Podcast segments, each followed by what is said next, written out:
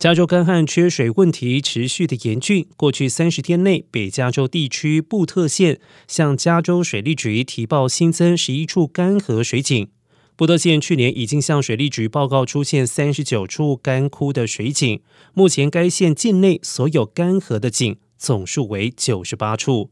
此外，北加另外两县葛连县总共提报了一百零五处干涸水井。德哈马县出现了两百二十九处干枯的水井，因应目前水井干涸的问题，加州水利局已经提供经费建造大型水管工程，将输水管扩大到急需用水的县辖区，而这些县的居民可以加入扩大供水计划，不过缴交的水费将是平常的两倍。